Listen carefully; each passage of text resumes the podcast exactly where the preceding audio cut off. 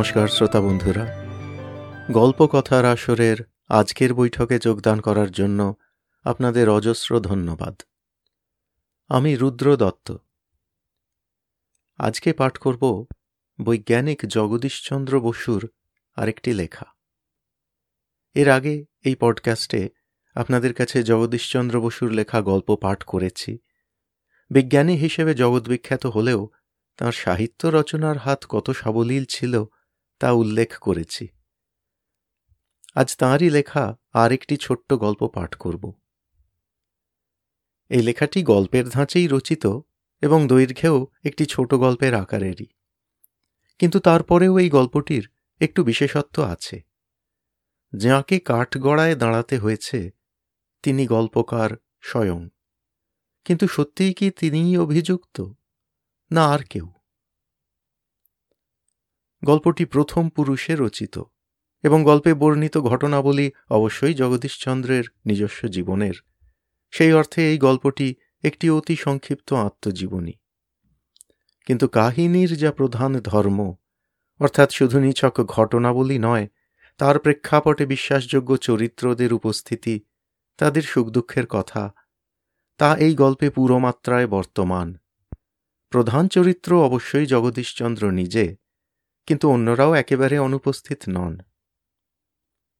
আর সেই প্রধান চরিত্রের একান্ত ব্যক্তিগত মনের ভাব, আশা, আকাঙ্ক্ষা, জীবনের শেষ প্রান্তে উপনীত হয়ে জীবনের হিসেব নিকেশ করার প্রয়াস, জগদীশচন্দ্র আশ্চর্য প্রতিভা নিয়ে কয়েকটি মাত্র কথায় ফুটিয়ে তুলেছেন। এই হিসেব নিকেশ তিনি পেশ করেছেন শেষকালে এমন একটি প্রশ্ন রেখে, যার মুখোমুখি আমাদের সবাইকেই কোনো না কোনো দিন হতে হয়। যা পেয়েছিলাম, তা নিয়ে যা করতে পেরেছি, তা যথেষ্ট হয়েছে কি? জীবনের অপচয় করিনি তো? জগদীশচন্দ্রের জীবন সম্বন্ধে যারা অল্প একটুও জানেন, তারা জানেন যে এই অসামান্য বিজ্ঞানী পরাধীন ভারতবর্ষে জন্মে যেসব অভূতপূর্ব আবিষ্কার করেছিলেন, তাতে তার একটি কেন, দুটি নোবেল প্রাইজ পাওয়া উচিত ছিল। পদার্থবিদ্যায় বেতারের জন্য আর জীববিজ্ঞানে তার ক্রেস্কোগ্রাফে উদ্ভিদের স্নায়বিক প্রক্রিয়ার জন্য। এর থেকে অনেক অনেক কম কারণে অনেকে নোবেল প্রাইজ পেয়েছেন। কিন্তু সেই স্বীকৃতি তিনি পাননি। ইতালীয় বৈজ্ঞানিক মার্কনি বেতার বার্তা প্রাপ্তির যন্ত্র জগদীশের থেকে দু বছর পরে তৈরি করা সত্ত্বেও নোবেল প্রাইজটি তাঁকেই দেওয়া হয়। আর ক্রেস্কোগ্রাফের দিকে তো ইউরোপীয় বিজ্ঞানীকুল থাকাতেই অস্বীকার করেন যদিও উদ্ভিদের স্নায়বিক প্রক্রিয়া পরবর্তীকালে সর্বজনগ্রাহ্য হয়েছে। জগদীশচন্দ্রের জীবন নিয়ে খুব সংক্ষিপ্ত আলোচনা এই পডকাস্টে তার গল্প প্রথম পাঠ করার সময় করেছিলাম। আমার এক বিশিষ্ট বন্ধু সম্প্রতি মনে করিয়ে দিলেন যে জগদীশচন্দ্রের জীবন নিয়ে বেশ কিছু প্রামাণ্য বই প্রকাশ হয়েছে, যেমন অধ্যাপক মেহের ওয়ানের দ্য সায়েন্টিফিক সুফি কৌতূহলী শ্রোতাবন্ধুরা পড়ে দেখতে পারেন। তাই বুঝতে পারি যে এই গল্পে জগদীশচন্দ্র নিজেকে কাঠগড়ায় দাঁড় করিয়ে আসলে অভিযুক্ত করেছেন মানব সমাজকে আর ভাবি কালকে। আর তার বিচার আমাদের নিজেদেরই হাতে। সেই বিচার আপনারাই করবেন, শ্রোতা বন্ধুরা। অনেক কথা হয়ে গেল। এবার আরম্ভ করছি আজকের পাঠ। বৈজ্ঞানিক সাহিত্যিক জগদীশচন্দ্র বসুর সম্ভবত শেষ রচনা। হাজির।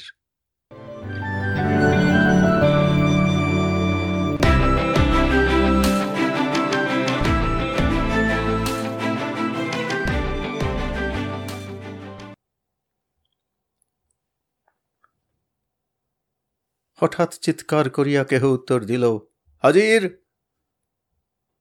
কাহাকেও ডাকিতে শুনি নাই। তথাপি অতি করুণ ও ভক্তি উচ্ছ্বসিত স্বরে উত্তর শুনিলাম, কি আজ্ঞা প্রভু? কে তোমার প্রভু? কাহার হুকুমে এরূপ উদ্দীপ্ত হইলে? কি আশ্চর্য!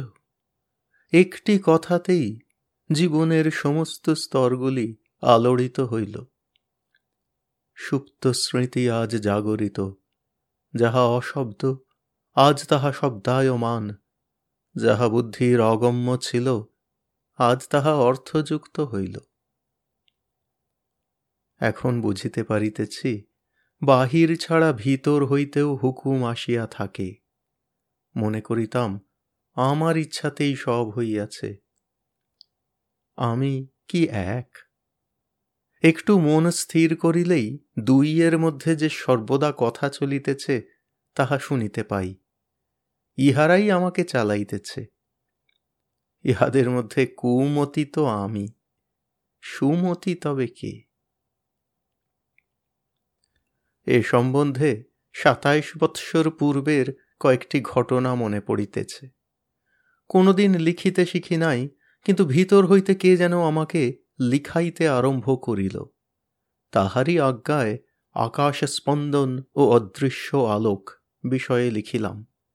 পরে লিখাইল, উদ্ভিদ জীবন মানবীয় জীবনেরই ছায়া মাত্র। জীবন সম্বন্ধে বেশি কিছুই জানিতাম না। কাহার আদেশে এরূপ লিখিলাম?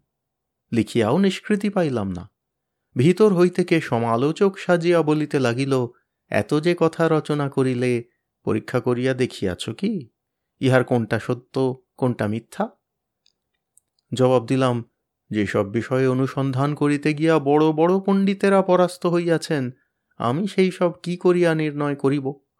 তাহাদের অসংখ্য কলকারখানা ও পরীক্ষাগার আছে, এখানে তাহার কিছুই নাই, অসম্ভবকে কি করিয়া সম্ভব করিব? ইহাতেও সমালোচকের কথা থামিল না। অগত্যা ছুতার কামার দিয়া তিন মাসের মধ্যে একটা কল প্রস্তুত করিলাম। তাহা দিয়া যেসব অদ্ভুত তত্ত্ব আবিষ্কৃত হইল, তাহা আমার কথা দূরে থাকুক, বিদেশি বৈজ্ঞানিক দিগকে পর্যন্ত বিস্মিত করিল। অল্প দিনের মধ্যেই এ বিষয়ে অনেক সুখ্যাতি হইল এবং বিলাতের সম্বর্ধনা সভায় নিমন্ত্রিত হইলাম। বিখ্যাত বৈজ্ঞানিক উইলিয়াম রামসে বহু সাধুবাদ করিলেন। পরে বলিলেন কাহারও কাহারও মনে হইতে পারে যে এখন হইতে ভারতে নূতন জ্ঞান যুগ আরম্ভ হইল।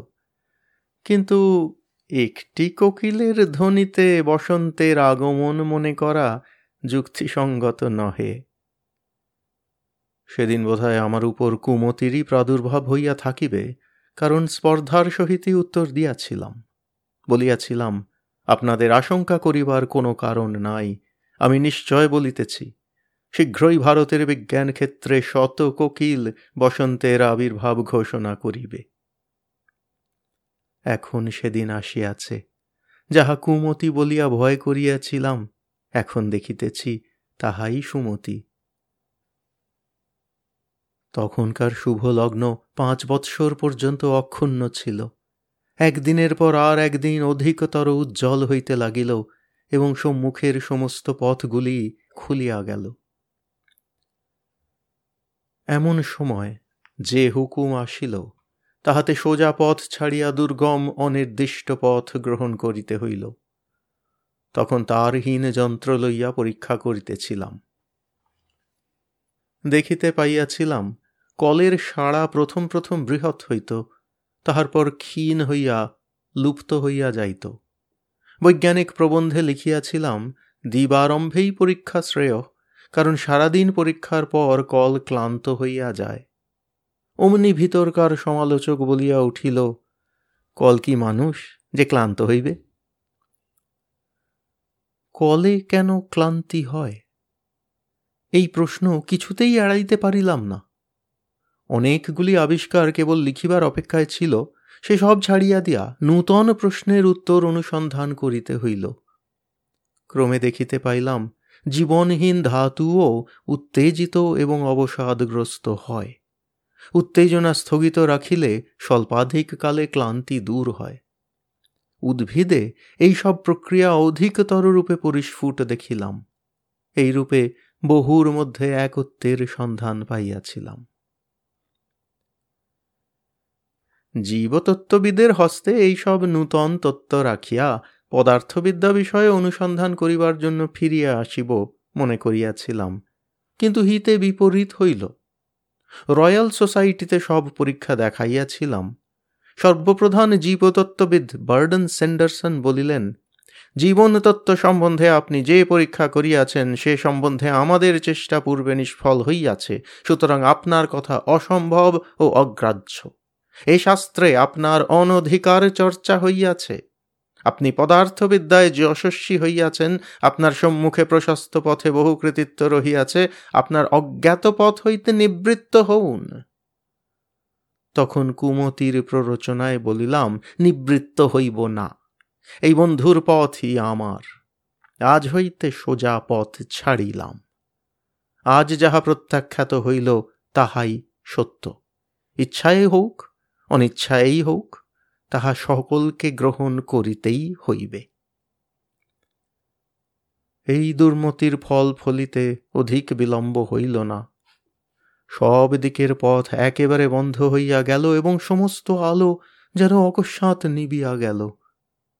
কিন্তু ইহার পর হইতেই অন্তরের ক্ষীণ আলো অধিকতর পরিস্ফুট হইতে লাগিল। প্রখর আলোকে যাহা দেখিতে পাই নাই এখন তাহা দেখিতে পাইলাম। আশা ও নিরাশার অতীত এইভাবে বিশ বৎসর কাটিল। এক বৎসর পূর্বে হঠাৎ যেন নির্দেশ শুনিতে পাইলাম, বিদেশে যাও। বিদেশ যাত্রা? সেখানে কে আমার কথা শুনিবে? এবার কঠিন স্বর শুনিলাম, আমার নাম হুকুম, তোমার নাম তামিল। লাভালাভ বলিবার তুমি কে? আজ্ঞা শিরোধার্য করিয়া লইলাম। তারপর সমস্ত দিকের রুদ্ধ দ্বার একেবারে খুলিয়া গেল। কাহার হুকুমে এরূপ হইল? এ কি স্বপ্ন? বিরোধী যাহারা ছিলেন, এখন তাহারাই পরম মিত্র হইলেন। যাহা প্রত্যাখ্যাত হইয়াছিল, এখন তাহা সর্বত্র গৃহীত হইল। বিশ বৎসর আগে যাহা কুমতি মনে করিয়াছিলাম পুনরায় দেখিতে পাইলাম, তাহাই সুমতি। সুতরাং কোনটা সুমতি আর কোনটা কুমতি, জানি না। কোনটা বড় আর কোনটা ছোট, তাহা মন বোঝে না। সুদিনের বৃহৎ সফলতা ভুলিয়া দুর্দিনের বিফলতার কথাই মনে পড়িতেছে। তখন সর্বত্রই পরিত্যক্ত হইয়াছিলাম। কেবল দুই একজনের অহেতুক স্নেহ আমাকে আগলাইয়া রাখিয়াছিল। আজ তাহারা অন্ধকার জবনিকার পরপারে। অস্ফুট ক্রন্দন কি সেথায় পৌঁছিয়া থাকে? জীবনের যখন পূর্ণ শক্তি, তখন কোলাহলের মধ্যে তোমার নির্দেশ স্পষ্ট করিয়া শুনিতে পারিতাম না। এখন পারিতেছি। কিন্তু সব শক্তি নির্জীব হইয়া আসিতেছে। একদিন তোমার হুকুমে মাঝখানের জবনিকা ছিন্ন হইবে। মৃত্তিকা দিয়া যাহা গড়িয়াছিলে, তাহা ধুলি হইয়া পড়িয়া রহিবে। কি লইয়া তখন সে তোমার নিকট উপস্থিত হইবে? অল্পই তাহার সুকৃতি অসংখ্য তাহার দুষ্কৃতি। তবে বলিবার কি আছে? কোনটা সুমতি আর কোনটা দুর্মতি, এই ধান্ধাতেই জীবন কাটিয়াছে। সাফাই করিবার কথা যখন কিছুই নাই, তখন তোমার পদপ্রান্তে লুণ্ঠিত সে কেবল বলিবে, আসামি হাজির।